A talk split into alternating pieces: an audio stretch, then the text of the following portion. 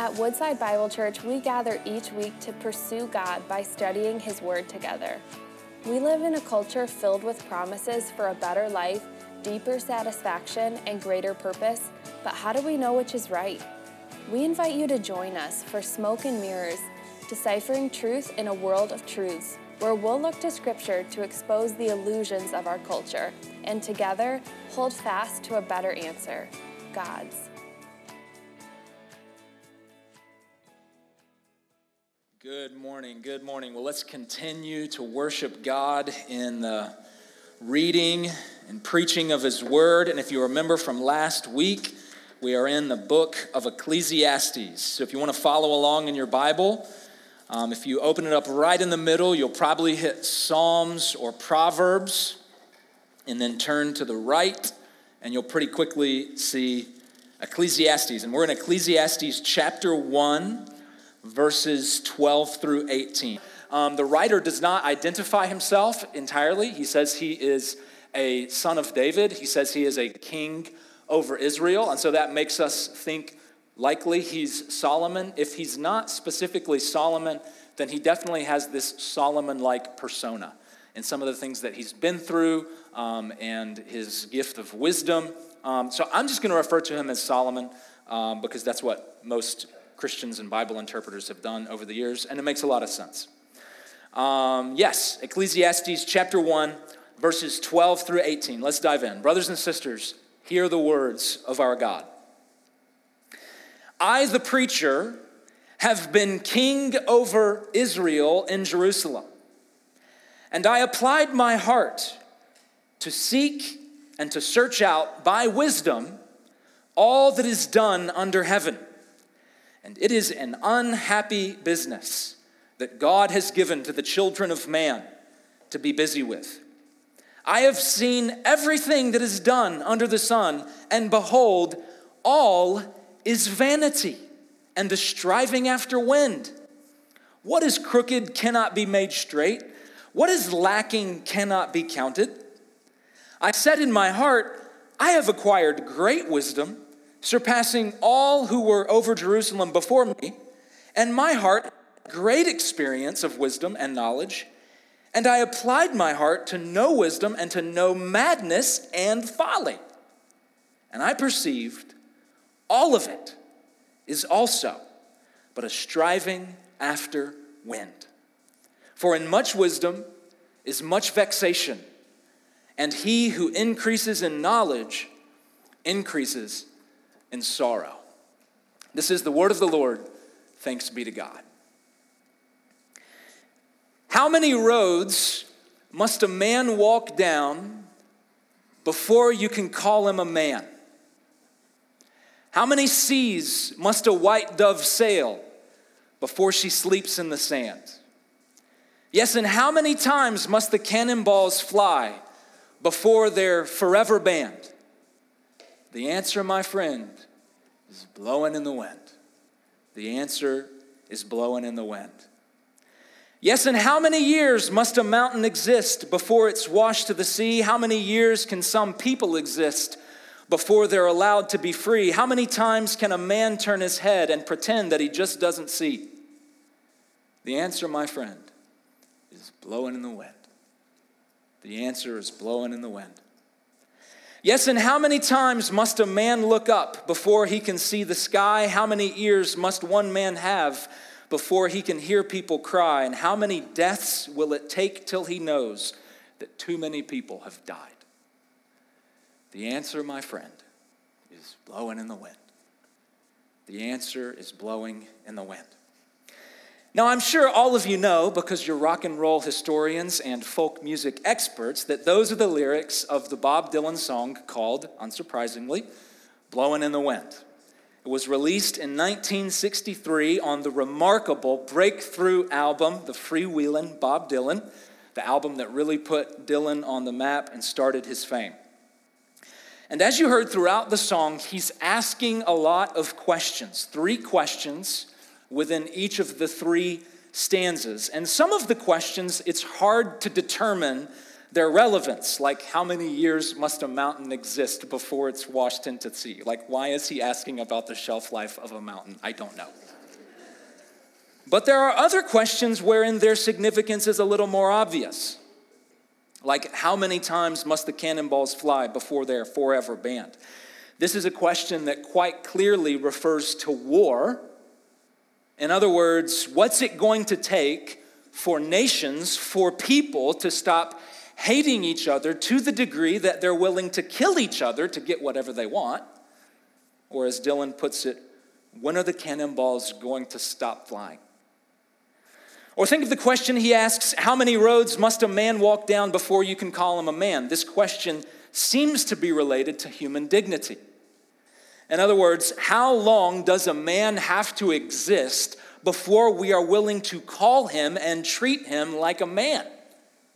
not an animal, not a lower life form. What does it take for humans to treat each other with the dignity that we ourselves want to be treated with?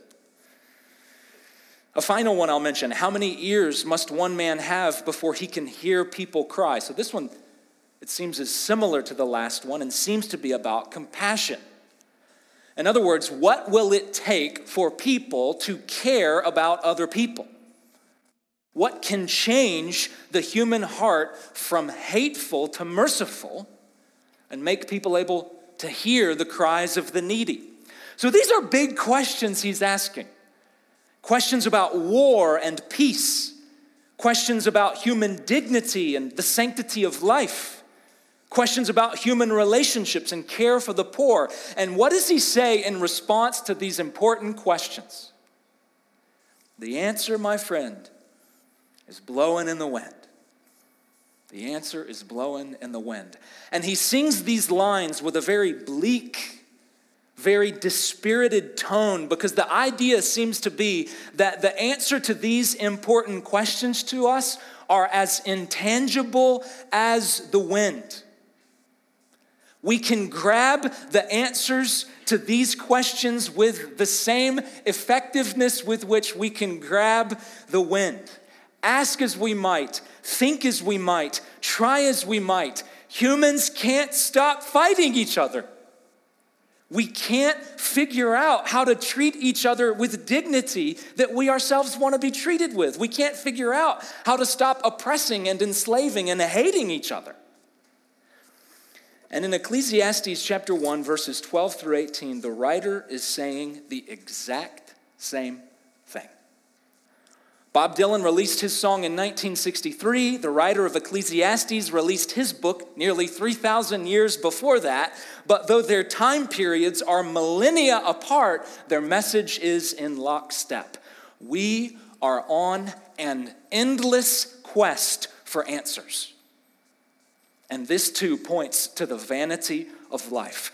We are looking for wisdom. We are looking for the knowledge that will lead to solutions for our world and for our lives, but we still haven't found what we're looking for. In Dylan's words, we're trying to grab the ungrabbable. In the writer of Ecclesiastes' words, we're trying to track down the untrackable. Looking for this wisdom is like grabbing the wind. Looking for this wisdom is like chasing the wind. It doesn't happen. Our quest is endless, it's all in vain. And as we look at this text closer, there's at least two questions that humans left to ourselves have not got any answers for. At least two. Have we found out answers about how to travel faster over further distances? Sure. We have cars and planes and space rockets. Have we found answers about how to communicate with each other more quickly, more conveniently? Of course. We have radio signals and telephones and FaceTime. Have we figured out how to build larger, more impressive buildings? Yeah, in Detroit alone. We have the GM building and Ford Field and many impressive performance venues. Humans have figured out a lot of stuff. We've gained a lot of knowledge, but there's some questions, some more important questions that we are just as clueless about today as we were in 1963 and as they were in 1000 BC. Two ultimate questions he can't find answers for. First one What will fix the world? What will fix the world? So look at how the writer starts out in verse 13. He says, I applied my heart. I sought, I searched by wisdom all that is done under heaven. He says, I've given myself to study. I've examined by wisdom all that is done under heaven. And he's going to say in verse 16, I have acquired great wisdom, surpassing wisdom. So he says his study wasn't in vain. He acquired wisdom. But what does he say that all this study and all this accumulation of wisdom resulted in? End of verse 13. I searched out all that is under heaven, and it is an unhappy business that God has given the children of man to be busy with. In other words, in all of our activity, whether it's building buildings or building a family or building a name for ourselves or building a bank account, it is ultimately an unhappy business, life under the sun. Verse 14, he says, I have seen everything that is done under the sun, and behold, all is vanity, a striving after the wind. We can do and do and do, but despite our best efforts, there's no true gain acquired, and there's no final solution discovered. And then in verse 15, he says, What is crooked cannot be made straight, and what is lacking cannot be counted. So this is kind of a vague, random like saying that he just throws in here.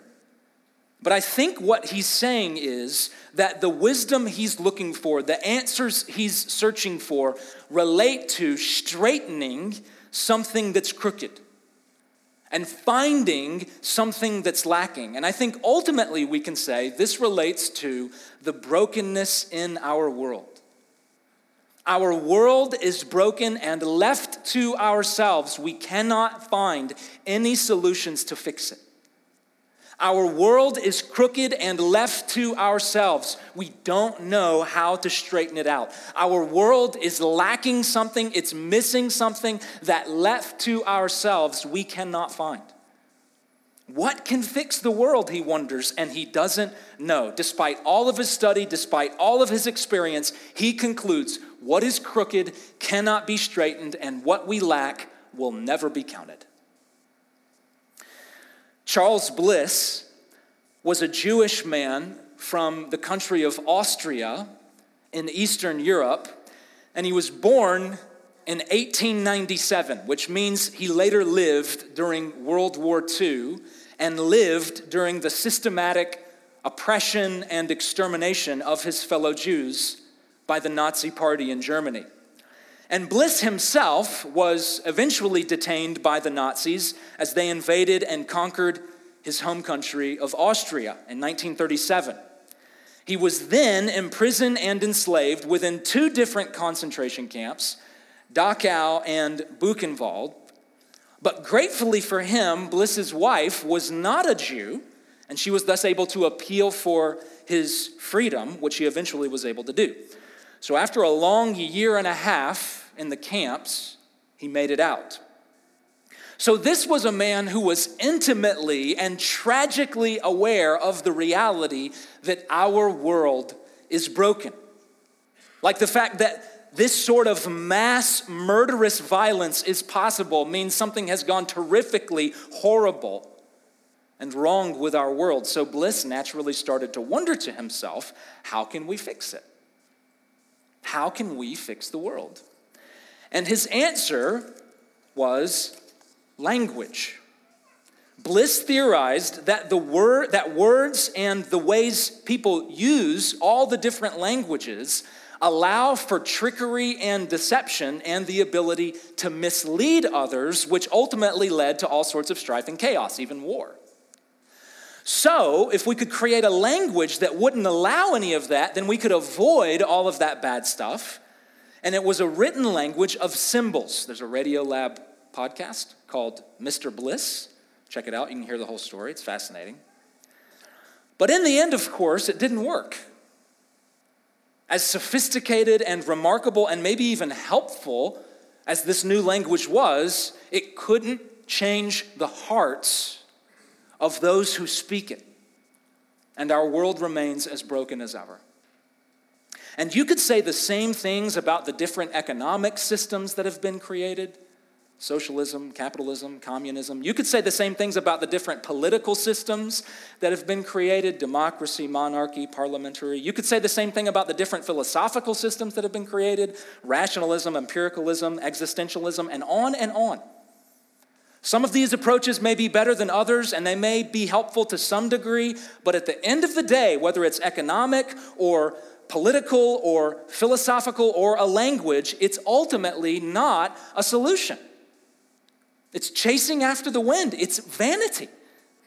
And left to ourselves, our world remains as broken as ever. What is crooked cannot be made straight, and what is lacking cannot be counted. What's going to fix the world? Politicians don't know, philosophers don't know, economists don't know, King Solomon doesn't know, Bob Dylan doesn't know. What is crooked cannot be made straight. What is lacking remains lacking.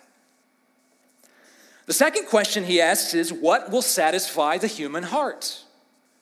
What will satisfy the human heart? So look again at verse 16. He writes, I said in my heart, I've acquired great wisdom, wisdom that surpasses all who were over Jerusalem before me, and my heart has had great experience of wisdom and knowledge. So now he says, Not only did I study all things and seek out all knowledge by way of a bookworm, no, he says, My heart had great experience. And then look what he says that this experiential knowledge he gained was. Verse 17 I applied my heart to know wisdom and to know madness and folly. Solomon says, I didn't just study wisdom and the writings of history's sages. No, I also gained first hand experiential knowledge of foolishness, of madness, of revelry, of sin. In his quest for answers, Solomon gave himself, he gave his heart to the dark side of life to the way of the fool because maybe, because maybe that's where my heart will finally be full and satisfied.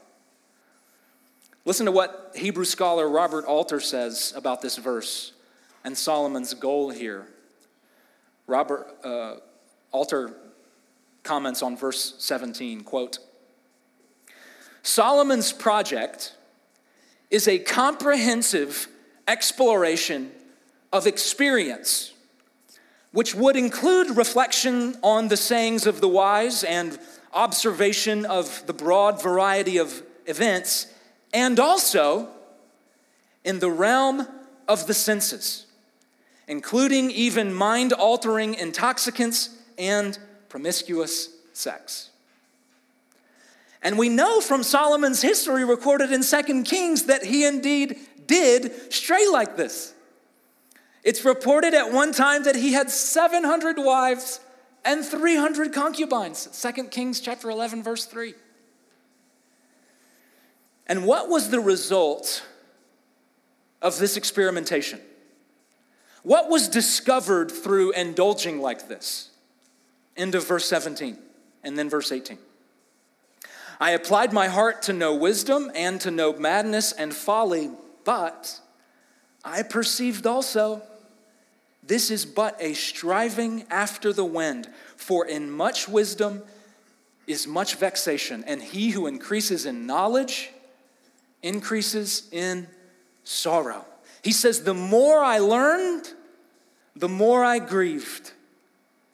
The more I experimented, the more I grew disappointed. I tried to satisfy my heart doing the right things, walking in wisdom, but my heart remained empty. I tried to satisfy my heart doing the wrong things, walking in folly, but my heart remained empty.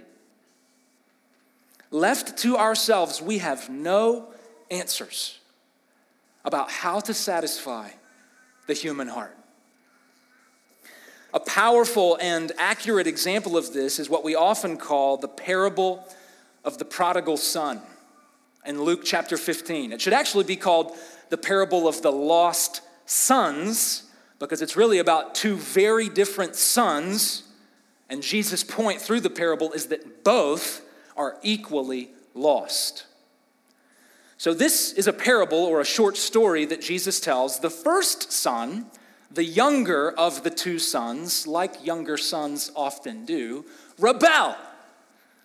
He asks for his inheritance early. He heads to the big city. He squanders his father uh, he squanders his father's inheritance and what Jesus calls quote reckless living, so you can use your imagination there. And this younger son eventually goes broke, can't find a job, can't get any food, ends up eating out of a pig trough, just like Solomon.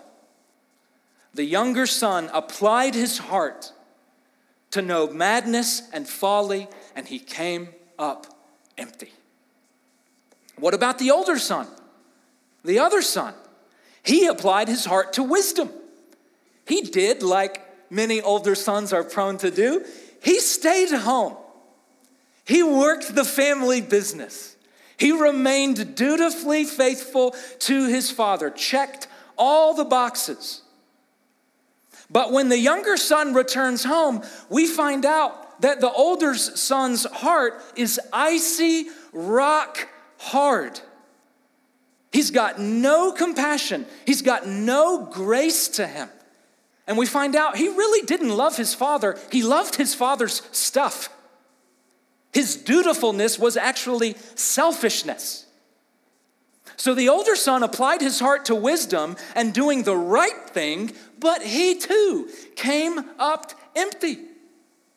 Whether we do the right thing or the wrong thing, there is ultimately no thing that can satisfy our hearts. And in much wisdom, there is much vexation, much frustration, and he who increases in knowledge only increases in misery. And left to ourselves, we have no answers about how to fix the world and about how to satisfy our hearts. Left to ourselves, it is all vanity left to ourselves. But if we are not left to ourselves, if there is a creator God who is over the world and is truly wise and all knowing, and if this God spoke and revealed himself and revealed heavenly wisdom, then we could have a chance for some answers on earth. We've got millennia of bloody battlefield and broken hearts to prove that left to ourselves, we don't have any ultimate answers. But if God spoke a redemptive word of truth, if He shined heavenly light on our ignorant earth, then we could find a path to wholeness, to peace, to contentment, to purpose. And that light, that path is exactly what is offered to us in the gospel of Jesus. In John chapter 14, verse 6, Jesus is talking to his disciples and he famously tells them, I am the way and the truth and the life. No one comes to the Father but through me. Jesus says, I am the way to the fatherly love of God that will finally make your heart whole. He says, I am the truth.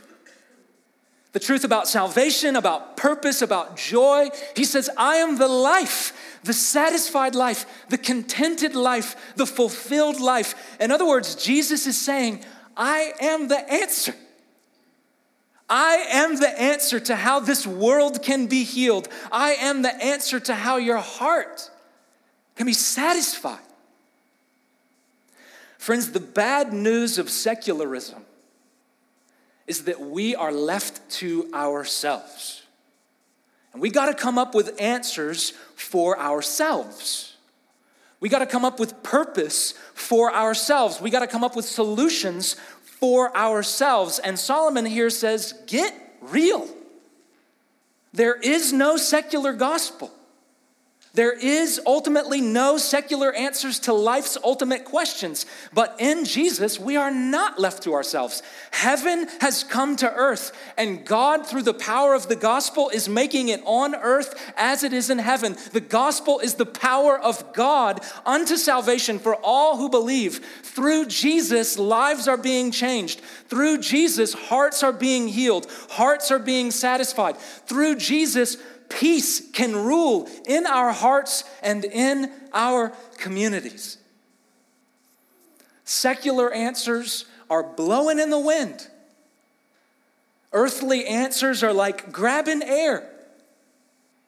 But heavenly answers, true answers, are spoken in the gospel of Jesus. So we got to ask ourselves where are you looking for answers? Where are you looking for answers for your world? Where are you looking for answers for your heart? And how are those answers working out for you? What's the thing? Who's the person? What's the experience? What's the accomplishment that you think that's the answer? That's the solution for me. I just got to get this. I just gotta do this. I just gotta feel this. I just gotta taste this. Solomon stands here as a warning to us and he says, I've gotten that.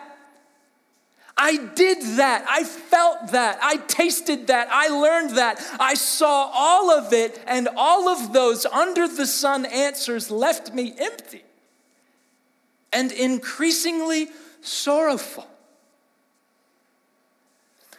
King Solomon helps us see the vanity of our lives. But King Jesus helps us see the purpose of our lives. King Solomon helps us see how ineffective our answers are. But King Jesus is our answer. King Solomon helps us feel the emptiness of our hearts. But King Jesus satisfies our hearts with his love.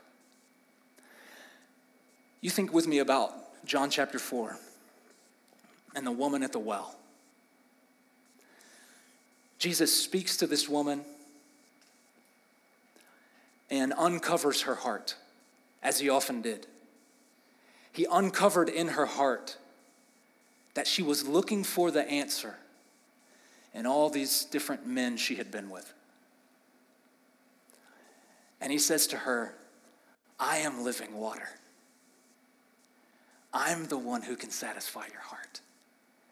Drink from me, and you will never thirst again. And it's like the light goes on, it's like her cup got filled. And she leaves that place and goes back to her town. And what does she do? She testifies. I saw him. I heard him. I met him who satisfied my heart. All these different efforts that left me more miserable than from where I began. And now I can't help speak. I can't help but rejoice in the one who finally did it. That's what it looks like, friends, to experience the satisfying love and presence and truth of Jesus. Everything else is blowing in the wind. Everything else is vanity of vanities. In the name of the Father, Son, and Holy Spirit.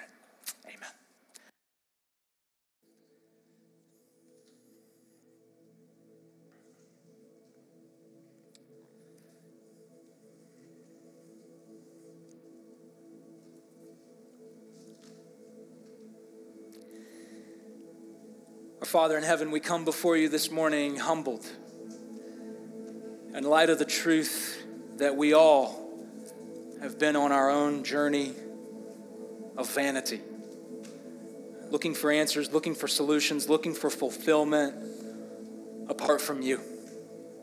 And so we're humbled, God, this morning as we reflect on your word, as you speak into our lives. Father, we pray that you would work by the power of your Holy Spirit and help us to see the wonder of Jesus, the truth of Jesus, the power of his love. Jesus, the wisdom of God made flesh. God, help our hearts to be satisfied in him. And Lord, prove, prove to our hearts that every other effort is vain. Trying to find hope in a man, a politician, an earthly sage, a lover, a whatever. It's all vain. Trying to arrive, trying to find answers by being a good boy, by doing the right things, applying ourselves to wisdom, it's all vain.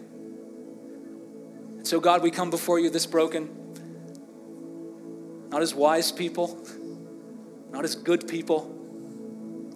We come before you broken people with our hearts open to hear your wisdom in Jesus. And so speak to us, speak to the depths of our heart by the power of your Holy Spirit. God, we pray, we trust in you. In Jesus' name, amen. Thank you for joining us as we study God's Word together. We would love to hear how God is moving in your heart and get you connected into the Woodside Bible Church family. Head to woodsidebible.org/connect to introduce yourself today.